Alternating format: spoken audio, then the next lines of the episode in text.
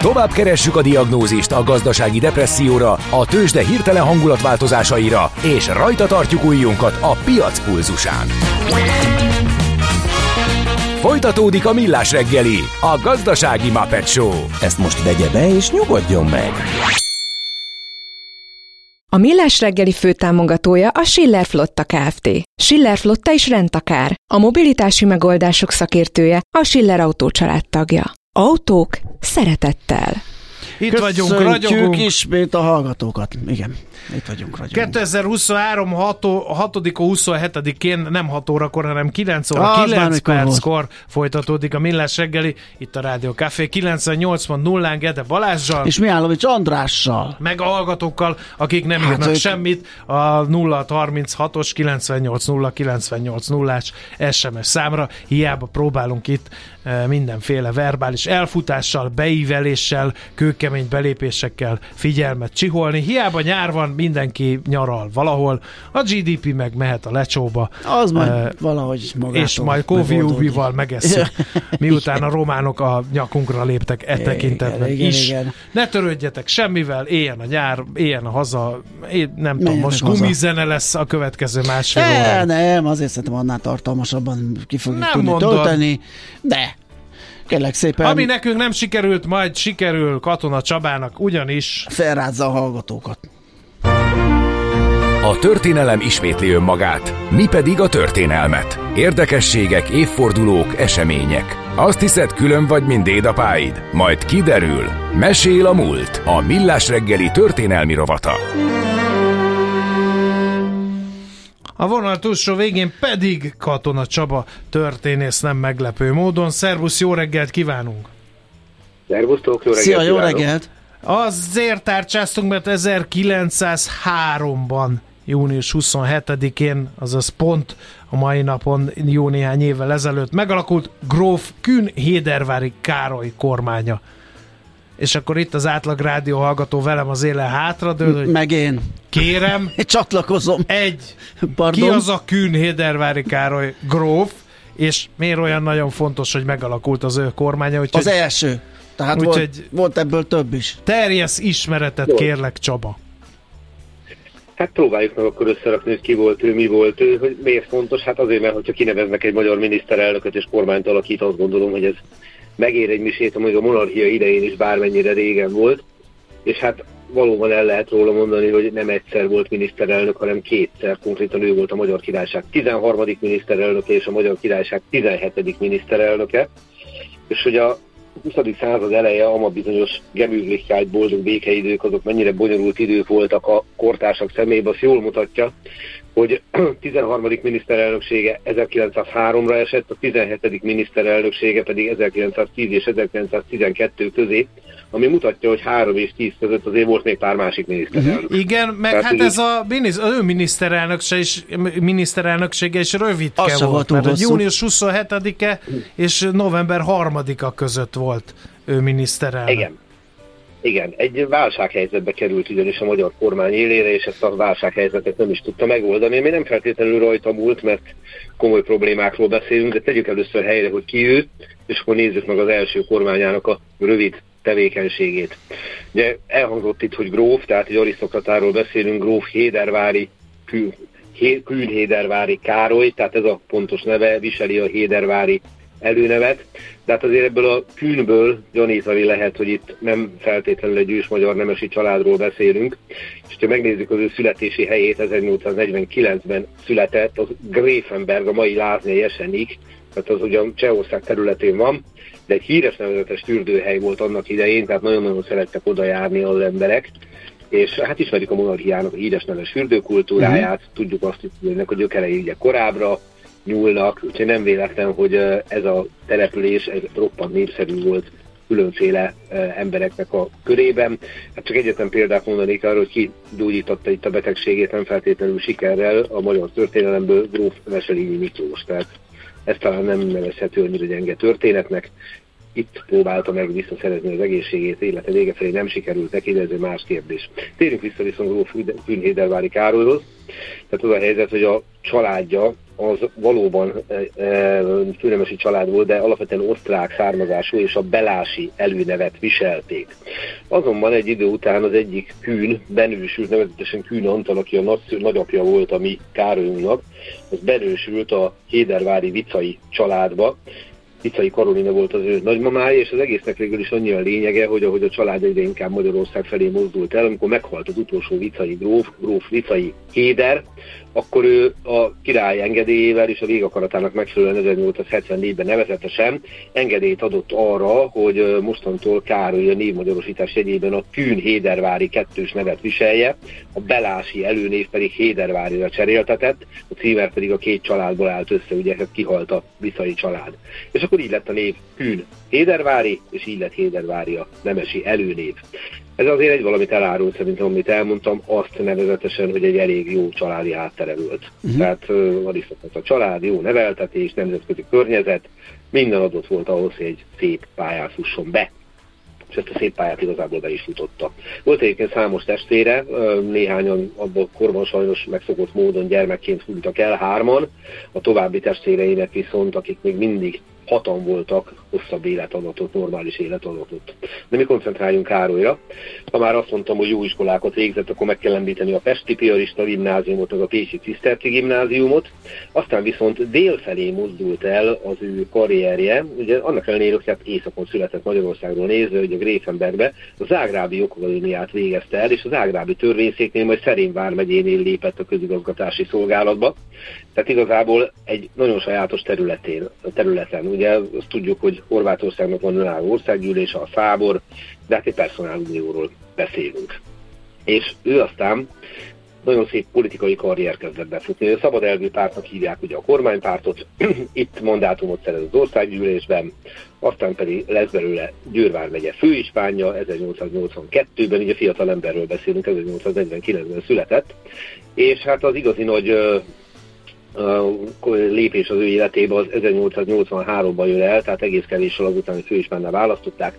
Horváth Lavón is Dalmatország bánja lett, és ezt a pozíciót 20 évig töltötte be, konkrétan azért ért véget, mert ugye miniszterelnökké lépett elő. A bán hát az egyébként a hierarchiában hogy volt, hol volt? Tehát olyan volt, mint a mint a, a hogy hívják Magyarországon a aki a király után volt most nem ugrik be a kifejezés. Tehát a, aki a király és a kormány között állt.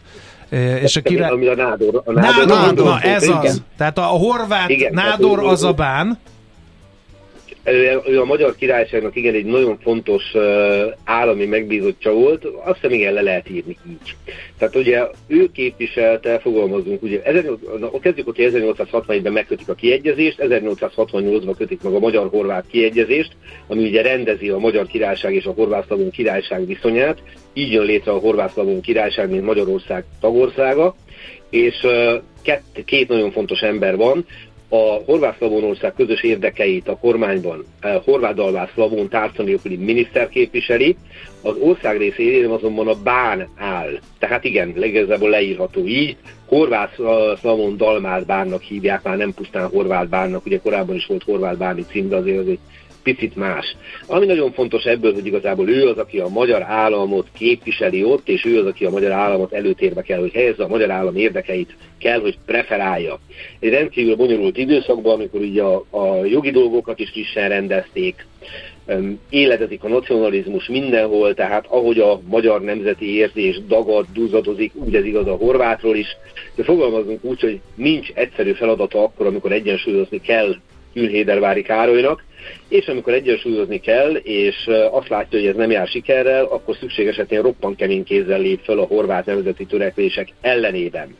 Tehát egész egyszerűen a magyar állameszmét mindenek fölé helyezte, ennek a dominanciáját igyekezett a, úgymond a horvát viszonyok között érvényesíteni, és hát a közigazgatás és a tanügy terén kétségkívül hozott különféle reformokat, de az erőszakos magyarosítás fogalmazó finoman nem állt messze tőle. Itt a magyar nemzeti szimbólumok térbeli megjelenítését, a magyar nyelv használatát igyekezett előtérbe helyezni, a ellentéteket pedig a horvát szerb vonalon igyekezett kiélezni, mert pontosan tudta, hogy ha a horvátországi szerveket egy picit erősíti, meg egyáltalán fókuszál a szerbekre, mm. akkor ugye, a, ahogy mondani szokták, aki az ellensége ellensége a barátom. Igen. A horvátok persze nem ellenségek voltak, de voltak ellentétek, ezt ne felejtsük el. És hát voltak különösen súlyos dolgok 1895-ben, amikor Franz József Kaiserunk König ellátogat Zágrábba, akkor egy csoport horvát diák felgyújtja a magyar zászlót. És hát ugye ilyenkor a bánt nem dicsérik meg, ezt, ezt lássuk be. De voltak konfliktusai fogalmazunk így.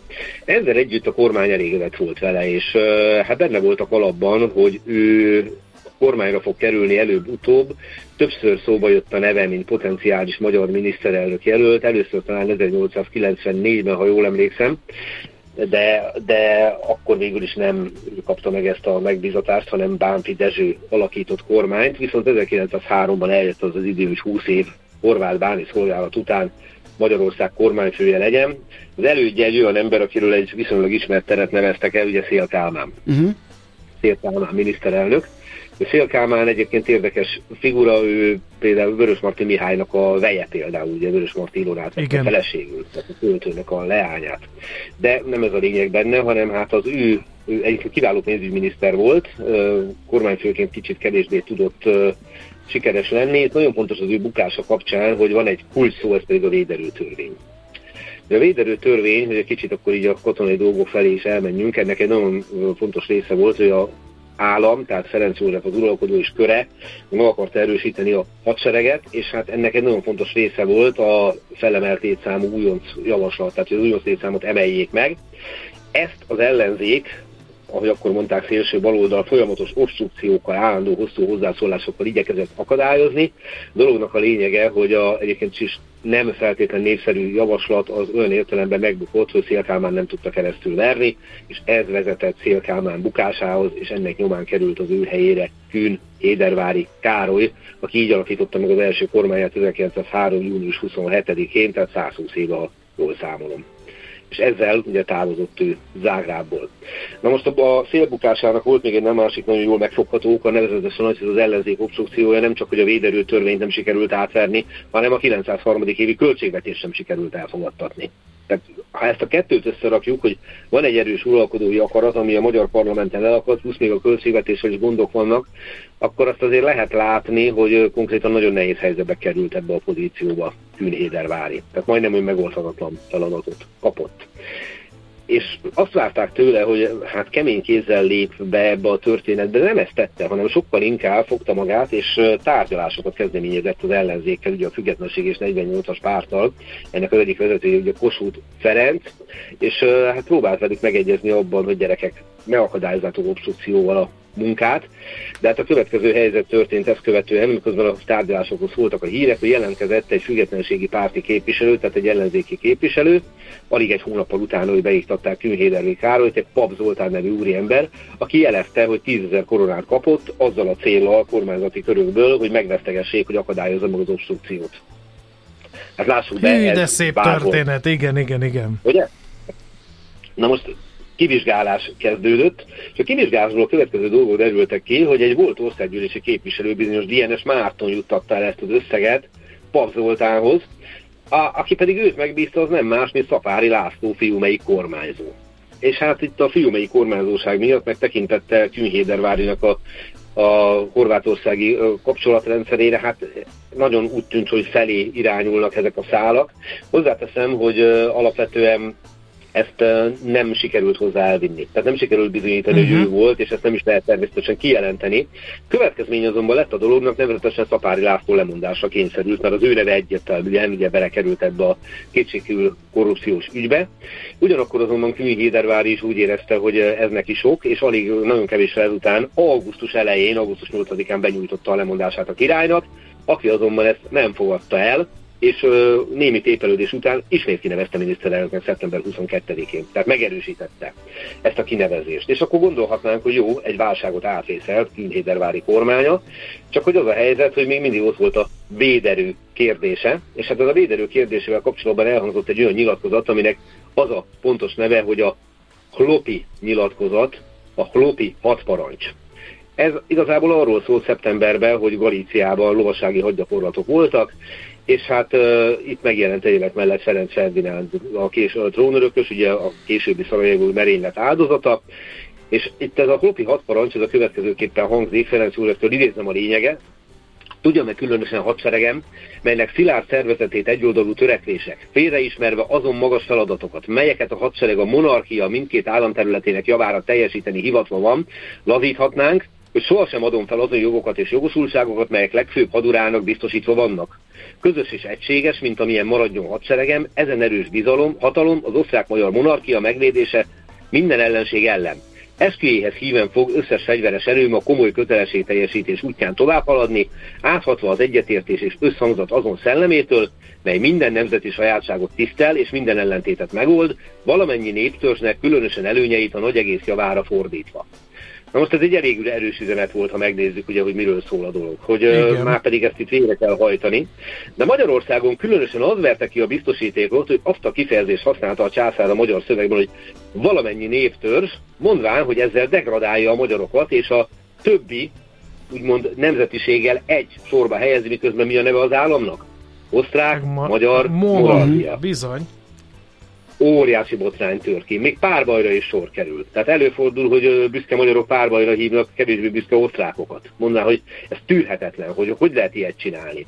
És hát ennek egy rendkívül komoly feszültséggel jár ez az egész dolog, és ennek végül is az lesz a vége, hogy tekintetel erre a hat parancsra, ami gyakorlatilag utasítást, és fogalmazunk meg, ez egyszerűen utasítás volt, hogy meg kell csinálni azt, amit Ferenc József elvár, plusz az osztrák miniszterelnöke bizonyos Ernest for Körbler mondott egy olyan beszédet, ahol finoman utalta arra, hogy Magyarország jogai a minorián belül talán kevésbé értékesek, ennek lényege, enne, erre reagálva az országos felháborodással Künhédervári gyakorlatilag belátta azt, hogy most nem kéne erőltetni ezt a miniszterelnökséget, benyújtotta a lemondását, és ezt november 3-án Ferenc József el is fogadta. Ez nem azt jelenti, hogy ő kivonult a politikából, mert az utódja Tisza István lett, és az ő kormányában aztán majd a király személye körüli miniszter lett, nem azonnal, hanem valamivel később. Hát igen, meg utána a... ugye lett miniszterelnök megint csak újrázott, tehát akkor nem riogatták a magyar közvéleményt, hogy minden mögött a Künhédervári áll. Abszolút nem reagottak ezzel. E, igazából pontosan lehetett látni, hogy ő megpróbálkozott egy olyan dologgal, ahol már nagyjából az elején fel lehetett mérni, hogy majdnem lehetetlen előrelépni. Igazából az ő tárgyalásokra alapuló uh, kormányzatának az lett a következménye, hogy mint az közismert, hogy Tisza István a magyar történelem egyik legvitatottabb miniszterelnöke lett, mert ő aztán a Künhédervárihoz mérten sokkal, de sokkal keményebb eszközökkel lépett föl ugye a a ellenzék ellen, tehát a szabályokat sokszor áthágta, kifejezetten erőszakosan lépett föl, és a híres nevezetes zepkendő szavazással keresztül vitte azt is, hogy az obstrukciót le lehessen törni. Az más kérdés, ennek az egésznek aztán az lett a vége, hogy a 1905-ös választásokon az ellenzék olyannyira egységbe tömörült, hogy gyakorlatilag először megnyerte a a választásokat szövetkezett ellenzék néven, és ez egy nagyon súlyos belpolitikai változáshoz vezetett, de ez megint egy másik kérdés. Ezt csak azért említem meg, mert innen láthatjuk, hogy miért volt annyi miniszterelnök gyors egymás után, és hát aztán Künhédervári Károly 10-től 12-ig megint csak nem egyszerű helyzetben ismét miniszterelnök lett. Érdekességként említeném meg, hogy az utódját úgy hívták, hogy Lukács László nem azonos a tankcsapda énekesével természetesen aki viszont nagyon rövid ideig 12 áprilisától 13 júniusáig volt miniszter, és hát a helyzet a következő, hogy ő bizony abba bukott bele, hogy állítólag mindenféle pénzek tapottak a kezéhez. Hát régen még ilyen is előfordult Magyarországon. Igen. Há, igen. Azok az idők, azok az űrzavaros idők. Nem az sírjuk vissza őket. Igen. igen. Jó, hát érdekes volt megint Abszolút, csak egy olyan igen, szelete a igen. magyar történelmnek, amit uh, szerintem még a gimnáziumi tankönyvek se nagyon taglalnak. Nem, én, én is azon Ezt az ilyen zűrzavaros egy... időszakát, igen. amikor kormányok jöttek, mentek, főleg azt nem taglalják, hogy miért volt ez a uh, mozgalmas politikai időszak Magyarországon, úgyhogy örülünk, hogy bepillantást nyerhettünk a magyar múlt ennek a szer... Abszolút. És talán még egyetlen gondolat, hogy a 18 utáni zűrzavaros időket Künhédervári Károly már nem élte meg, mert 18. február 16-án meghalt, tehát azt az időszakot, ami ugye a őszi rózsás forradalom, igen. napja, fehér terror, román bevonulás, trianon, ezt, ezt neki már nem kellett megérnie, és a monarchia régi embereként azt gondolom, hogy ez talán szerencsésebb is volt neki így. Így van. Köszönjük szépen, Nagyon köszönjük. Csaba. Én köszönöm a figyelmet. Szép napot, kívánok, Katara Csaba történésszel beszélgettünk arról, hogy 1903. június 7. 27-én bocsánat, alakult meg gróf Küenhédervári Károly kormánya. Mesél a múlt. Történelmi érdekességek, sorsok, életutak a millás reggeliben. Tőzsdei és pénzügyi hírek első kézből a Rádiókafén, az Equilor befektetési ZRT-től. Equilor, 1990 óta a befektetések szakértője. A vonal túlsó végén pedig Deák Dávid van. üzletkötő. Szerbusz, jó reggelt! Sziasztok, jó reggelt! Szia, hogy nyitottunk? Tegnap nem volt valami kirobbanó a hangulat, hát a majd ma igen emelkedésen nyitjuk a napot, viszont gyakorlatilag forgalom nélkül telik Jaj. a reggeli kereskedés a budapesti értéktősdén. 51 pontos pluszban a Bux Index 50.138 jelen pillanatban, ez egy 10%-os plusznak felel meg, de hát a 318 millió forint az, az gyakorlatilag teljes eseménytelenséget mutat a hazai parketten, és hát a nagyobb részvényeink közül is a, a MOL részvénye tud emelkedni egyedül, 3000 forinton fél százalékos pluszban is gyakorlatilag húzza magával az egész Bux Indexet, és ezt a fél százalékos plusz pedig 100 milliós forgalommal tudta összehozni. Az OTP kis mínuszban nyit, 0,2 százalék, 11.955, és ő is hát 140 millió a forgalom, gyakorlatilag ketten ki is tették a teljes Bux Indexet, a Richter és a Magyar Telekom ára nem is változott. Ah, fú, nem valami jó, várunk hát, valamire? Vagy, vagy egyszerűen csak ilyen nyár van, és ilyenkor ne, amúgy sem peseg a kereskedés? Én azt gondolom, hogy inkább az utóbbi, nagyon most főleg a hazai piac tekintetében nem várhatunk semmire, hiszen semmilyen olyan fontos adat vagy hír nem érkezik, ami a hazai tőzsdét befolyásolná. Úgyhogy hát azt gondolom, hogy valóban ez a nyáron, ez a kicsit uborka szezon, meg kicsit igazából van a négy nemzetközi érdektelenség sajnos a magyar részvények fele, több okból is úgy látszik, hogy ezek az okok Aha. továbbra is kitartanak. Hát akkor Velünk. örvendjünk a devizapiaci fejleményeknek, ha már nyár van, meg nyaralás, mert olcsón vehetünk eurót a nyaraláshoz. Így van, így van, továbbra is igaz ez, hiszen egy euróért most 368 forint 75 fillért kell fizetni a bankközi devizapiacon, és egy dollárért is csak 337 forint 25 fillért, úgyhogy valóban nagyon erős tudott maradni a forint a kamatcsökkentések ellenére, és hát igazából nagyon úgy tűnik, hogy most egyelőre semmi nem tudja ebből a nagyon jó hangulatából kibillenteni, és ahogy említetted, a nyaralóknak ez egy, ez egy kiváló hír. Oké, okay, hát nagyon szépen hát akkor köszönjük. Ezzel beérjük. Akkor Köszi. Kénytelen, kelletlen Szép napot neked Szervusz. is. Szervusz, Deák Dávid üzletkötővel. Néztük át a tőzsdei árfolyamokat.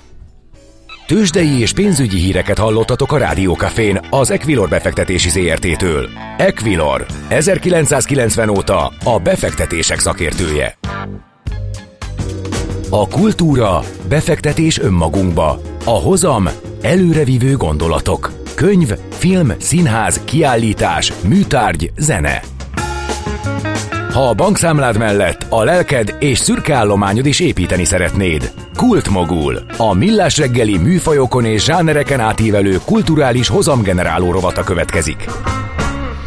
Na hát a mézes, mézes völgyi nyárról már beszélgettünk, most egy olyas akivel fogunk beszélgetni két programról, aki hát igen, hogy el, igen, erősen kiveszi a részét. Igen. Beleznai Endre színész rendező a telefonvonalunk túlsó végén. Jó reggelt kívánunk! Jó reggelt kívánok én is. Azért, azért mondjuk, hogy vastagon benne van a buliban, mert ugye egy darabot rendez, egyben játszik. Igen, igen. Hát ennél vastagabban is benne lehet, de, de, de igen, benne. Igen. No, egyébként igen. hogy került kapcsolatban Mézesvölgyi nyár esemény sorozatával? Az talán érdekes lehet. Hát a Veres egy színházzal már amióta végül is van, folyamatosan tárgyalgattunk, hogy egyszer csak majd valamit csinálok velük, már hogy majd leginkább színészileg, hogy több szerepre felkértek, uh-huh. aztán mindig valami miatt meghiúsult, és végül is az egyszer három, néha négy című Rékuni bohózatban sikerült úgy egyeztetnünk, hogy ott eljátszottam, meg hát most is játszom, ugye itt a Mézes vagy a nyárban is augusztus 16-án, Jagot az Inast, és ez olyan jól sikerült ez az együttműködés, hogy akkor emiatt felkértek a rendezésére is, mert már ahogy játszottam az inast, abból látszott, hogy már milyen jó rendeze. Tehát az, a, az értelem, az intelligencia, mit, minden mondatomból sugárzott, és ezért mondták, hogy akkor a elég Cseppel nevű szerző Hőgutat című művét, azt meg rendezzem meg, és akkor azt is rendeztem, és azért a Mézes Földjön augusztus 5-én lesz. Uh-huh. Aha. Egy komoly ilyen szitkom uh, író, darabíró, ugye? Uh, akinek a darabját rendezed. A Málik Csepel, igen, igen. Egy valamennyire a darabon ez egy ilyen megoldandó feladat volt, hogy hogy az látszott, igen, a szitkom írás, az látszott rajta, tehát általában az, hogy bejött két ember a térből, leültek és beszélgettek. A, a, a színházban se rossz ez, de, de, de kicsit azért meg kellett bonyolítani, hogy azért vizuálisan is adjon valamit, akciókat. Mondjuk ő is írt bele, a szerző is írt bele akciókat, de ezt mi nagyon meg szükszereztük, a, hát a vége az olyan, mint még sehol. Ugye Galambos Attila fordította, aki egy elismert dramaturgunk fordító most már elég régóta, és ő mondta, hogy hát el se tudta képzelni, hogy ennek ilyen jó vége lehet, hogy több mindent tettünk bele, ami megfűszerezés, ez egyébként is nagyon vicces darabot, ami egyébként Csonk András hibája, mert ő a két főszereplő Mihály Balázs és Csonk András, Csonk András kritizálta a végét, hogy ez neki nem elég jó. Hát most, most itt tartunk, hogy a színészek azok ilyen végéket rendelnek maguknak a felháborító. És akkor mit csinál a rendező, hogyha a színész így rendel, rendelget bizonyos dolgokat, akkor a rendező csak rábólint, és mondja, hogy jó, akkor csináljuk így? Hát, hogyha akkor a nagy sztár a, a szereplő, akkor, akkor nincs vita. Most persze Csonk András esetében nincs, ez nem merül fel, de ő, tehát emiatt, emiatt az nem az volt, nem az volt, hanem az volt, hogy ő végül is mondta neki, hogy hát jó, hát van több megfejtés. Az egyik, hogy kicsit jobban hogy mondjam, így megszerkezgetem kicsit, reszelgetem a végét, hogy működjön az eredeti poén úgy, hogy, a, hogy ők is boldogok legyenek. Hát az fontos, hogy a színészek boldogok legyenek vele, de nyilván nem ez a legfontosabb szempont, hogy a néző boldog legyen vele. Úgyhogy mondtam, hogy hát egy kicsit akkor reszelgetem, aztán mondtam, hogy át is írhatom, ezt félreértették, és akkor mindenki ilyen kalákába elkezdte az ötleteit mondani, hogy hogy legyen a vége. Egyébként mondtak egy csomó jó dolgot is, és idő után hozzájuk vágtam egy széket. Ja, illetve nem vágtam, csak mondtam, hogy mindjárt az, jön. Az, de most, akkor ez... Akkor ezek szerint itt a hőgut a... Hő... Őket, hogy... Igen. Ja, csak befejezem gyorsan a végét, tehát figyelmeztettem őket, hogy ez nem a következő évad első rész, amit most csinálunk, hanem a legvége a darabnak. és aztán egyébként egy nagyon zseniálisat raktunk össze, tehát tényleg, tényleg fantasztikus, egyrészt akciódús is, ami az eredeti darabban is van az akcióban valami, de nálunk még akciódúsabb, szóval izgalmas, mert nem csak nagyon vicces a darab, hanem krimi izgalma is van. Akkor volt ezzel munka, ugye jól jött, hogy ez a, hogyha jól számolom, a negyedik rendezésed? E, igen, most csak attól függ, hogy melyiket számoljuk bele. hát én itt négy darabot látok a Navégre, a Vigyáz Kész Kabaré, a Feleség 40-nél kezdődik, és a Hőgutát. Ja, ja, hát a, a, a kabarékban ott mindig kírják, hogy én vagyok a rendező, de, de az nem mindig, uh, nem mindig van úgy. feladat. De igen, hát mondom nekik, hogy te most menj ki, már voltál benn, de nem de, de, ne gyere be többet, nem? Szóval a kabarék azok lazábbak, az nem egy ilyen, mint amilyen rendezői koncepció. Uh-huh. Mert én a feleség 40 kezdődik, azt pedig társrendeztük német Kristóffal, ah, az abból aha. is adódik, hogy abban a színházban ő az igazgató, a másik meg, hogy tényleg ott a férfi főszerepet játszom, és a csak kicsit sok a rendezés és az a szerep egyszerre tehát úgy csináltuk, de hát ott egyébként is mindenki rendező is oda a darabból, talán Pikali Gerda nem rendezett csak, Gregor Benedett és Magyar Attila is rendeztek már többször, szóval uh-huh. mindenki rendezett, mint a régen állt. Az Német Kristóf úgy mesél, hogy mint a színművészetén, hogy kalákkába, nem Igen. teljesen így volt, de, de majdnem, tehát végül is ez. Hát egyébként meg amiket még én szoktam sorogatni rendezésnek, van egy Örkény István, a Borék című művét rendeztem, már, már régen, tehát a rendezői pályafutásom egy nagy luk, Aha. tehát a pályám elején rendeztem, mindent csináltam egyszerre, tehát rendeztem, rendeztem is, például Joseph Heller megbombáztuk. New Heaven című művét oh. is rendeztem. Hát meg a Csehov lánykérést, azt mindenki szokta, mert az olcsó, hogy a kevés szereplő. Egy Azon lehet gyakorolni. Ebből a, Igen. ebből a művész megfontolásból rendeztem. És uh, egyébként meg uh, Azt lehet, hogy a végére. Ja, és a kinizsítő musicalt rendeztem, ami Ó, hát akkor van, Na, van, van ott még, igen. Igen. Hát hogy- akkor egy rutinos rendezőről van. van szó, igen. Van itt egy érdekesség, említetted Mihály Balást, és azt, azt szúrtam ki, hogy ahogy egyszer rendezed, egyszer játszol vele. Ez azért van, mert tulajdonképpen ő találta ki, hogy én rendezzem már Ah, után. tényleg? Mert, olyan, mert egyben nagyon régóta ismerjük egymást, de inkább ugye az éjszak pályakezdésünk során az éjszakában, de összefutottunk egyszer-kétszer ilyen levezető csapatépítő. Hát szóval, hogy Ja, ilyen ja, ja, ne, ne ragozz be, mert beepirulunk. Igen, igen, igen. És, de dolgozni nem dolgoztunk együtt, csak többször volt róla szó, és itt ebben az egyszer három néha négyben, ami egyébként is remek, azt egyébként Nagy Sándor rendezte, és ez egy nagyon szép, nagyon jó előadás, nem csak az, hogy nagyon viccesen, hanem tényleg nagyon színvonalos, pontos munka, és meg hát tudom, mindenféle trükkök vannak benne, tehát már, már cirkuszban is érezheti magát a kedves néző, mert csodák vannak, több, több nézői szemmel értetetlen dolog történik, tehát tényleg ilyen már-már illúzionista trükkök. Szóval is ott Mihály annyira jól dolgoztunk együtt, hogy akkor az volt az ő javaslata, amikor kerestek a hőutához rendezőt, hogy akkor rendezzem én. És én nagyon szeretek vele dolgozni egyébként, most nemrég, azt már nyáron már nem megy többet, tehát már nem programajánló, Mhm, hogy a mhm. magánélet című Noel Coward művet is rendeztem, az a most, a most fejeztő be múlt hétvégén voltam. Igen, tehát úgy csütörtökön volt a bemutatója, azt Liptai Klaudiával főszereplem, azt is rendeztem, mert nem tanultam ebből, hogy főszereplek is rendezek egyszerre, és ezt meg, vagy már mondtam magamnak többször, hogy ez fárasztó, de egyszer valahogy nem értem, na mindegy, és ott még Mihályfi Balázs, ez összesen négy szereplő, Mihályfi Balázs és Radics Réka, uh-huh. ugye a Radics Réka az ifjúleg, szóval a Balázsral így nagyon, nagyon szeretünk együtt dolgozni, úgyhogy amikor csak tehetjük, akkor dolgozunk is. Én, én, engem az érdekel, hogy a játékos edzőhez hasonlóan a rendező és szereplő az, az mennyire eh, nehéz vagy komoly történet, mert, mert hogyha rendezed saját magadat, akkor így magadat is, inst- ez most ilyen nagyon hülyén fog hangzani, de magadat is instruálod, és magadra is rászólsz, hogy hú, hát itt kicsit feszesebben kéne, vagy, vagy ezt hogy kell elnézni, vagy elképzelni? Én a játékos edzőt se tudom a futballba elképzelni, Igen. azt mondja a taktikát, hogy akkor most én meg ö, ö, tervezem a taktikát, majd én miattam nem sikerült, mert nem tudtam elfutni a bal szélen, úgyhogy most gondoljuk ezt Igen. újra, szóval ez, ez itt nem egy kicsit ilyen meghasonlás ez a rendezett saját magad? Igen, és akkor a játékos edző azt le, lecseréli magát, Igen. Csendben leül a kis padra, és magába roskat. És azt mondja neki, hogy ne kerülj még egyszer a szemem mellé, azt mondja magának még le. Nem, hát a, a színházban, ez az, az én esetemben annyival, hát nem egyszerűbb, egyébként sokkal jobb úgy rendezni, hogy az ember kint ül, és mindent abszolút átlát, és nem zavarják meg a uh-huh. rendezői feladatait, azt, hogy a saját szövegén, meg a helyzetein gondolkodik. Viszont színészként meg majdnem minden előadásban, amiben játszottam, abban ilyen kicsit rendezői fejjel is dolgoztam, tehát magamat is úgy néztem, hogy nem, nem csak úgy beviharodottam a színpadra, és akkor ott mondtam a szövegemet, hanem hogy mindig néztem, hogy akkor hogy vagyunk, milyen kép van a színpadon, hogy abban hogy illeszkenem bele, akkor a többieknek. Tehát ilyen folyamatosan jó, de minden rendező örül ennek, de hát itt kb. rendeztem magam addig is, mert jó, hát van olyan is, hát most ezt nyilván nevek említése nélkül, de hát van olyan, hogy ki van valaki a rendezőnek, de igazából nincs rendező, akkor azért a színészeknek kötelező magukat rendezni, vagy legalábbis van Aha, olyan, olyan állapotba kerülni, hogyha nincs kintről segítség, hogy magától is jó legyen.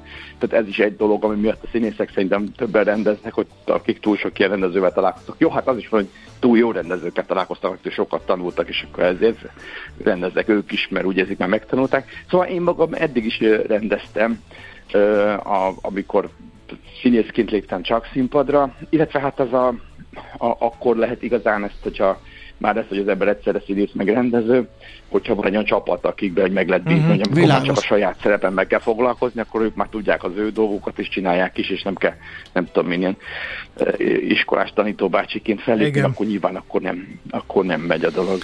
Nagyon szépen Nagyon jó, köszönjük, köszönjük, kaptunk ennyi egy kis ízelítőt Beleznai akkor úgyhogy a sok sikert!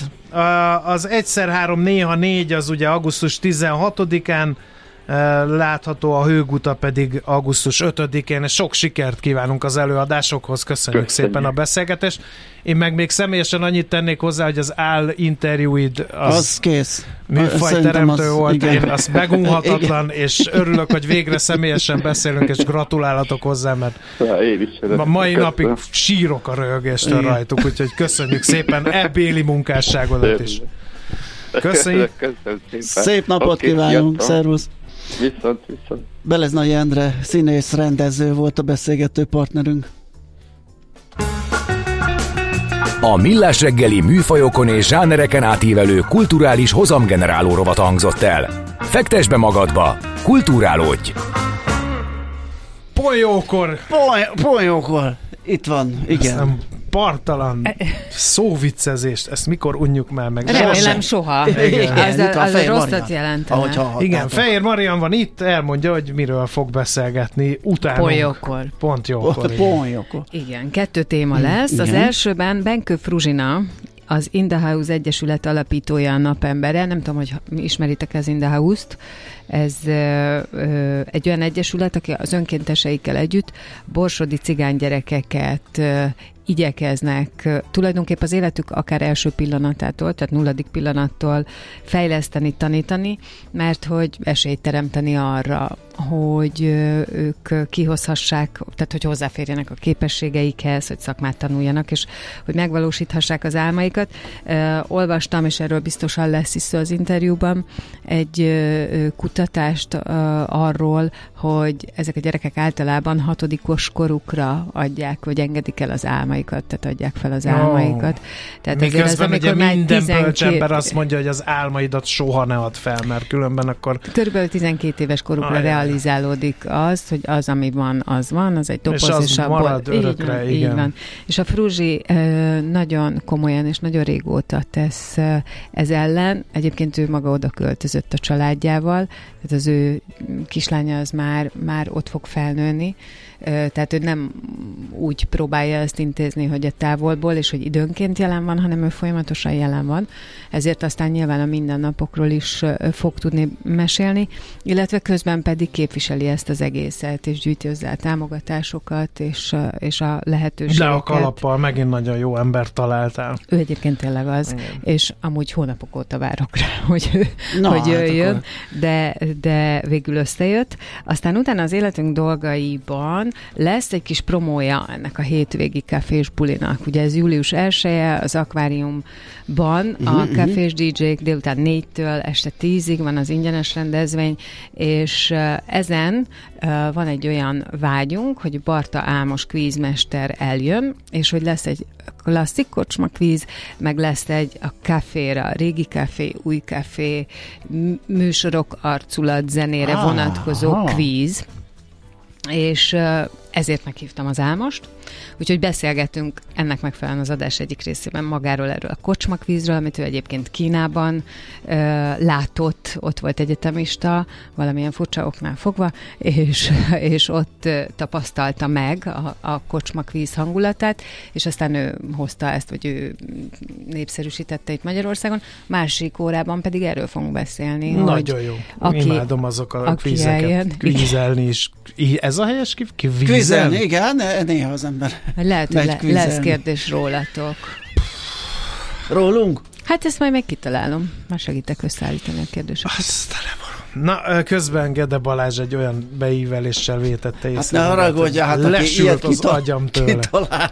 Ez, olyan, ezt imádom, hogy így az adás utolsó perceire Megőrül mindenki. mindig, nem, hogy mindig tartogattok egy ilyen, egy ilyen, egy ilyen Walter Matthau, Jack Lemon Igen. szívódást, de hogy így Hát, a minden, vicce. akármilyen felállásban vagytok, én meg mindig itt ülök, hogy mi, mi történik veletek. Hát az, hogy Semmi kiengedi az ki- ember a feszkót, túl van egy három órás Vagy élőadáson. 20 éven cukik igen, vagytok, igen, totyogjatok ki köszönjük. Jó van. szépen. Vesszük a botunkat, meg Köszönjük a szépen, sátorfánkat. eh, Marian. Eh, Pont jókor a millás reggeli után nem sokára kezdünk. A, mi meg addig a könnyes búcsús pillanatokat akkor így most meg is ejtettük. Sziasztok! Sziasztok. a szemeteket.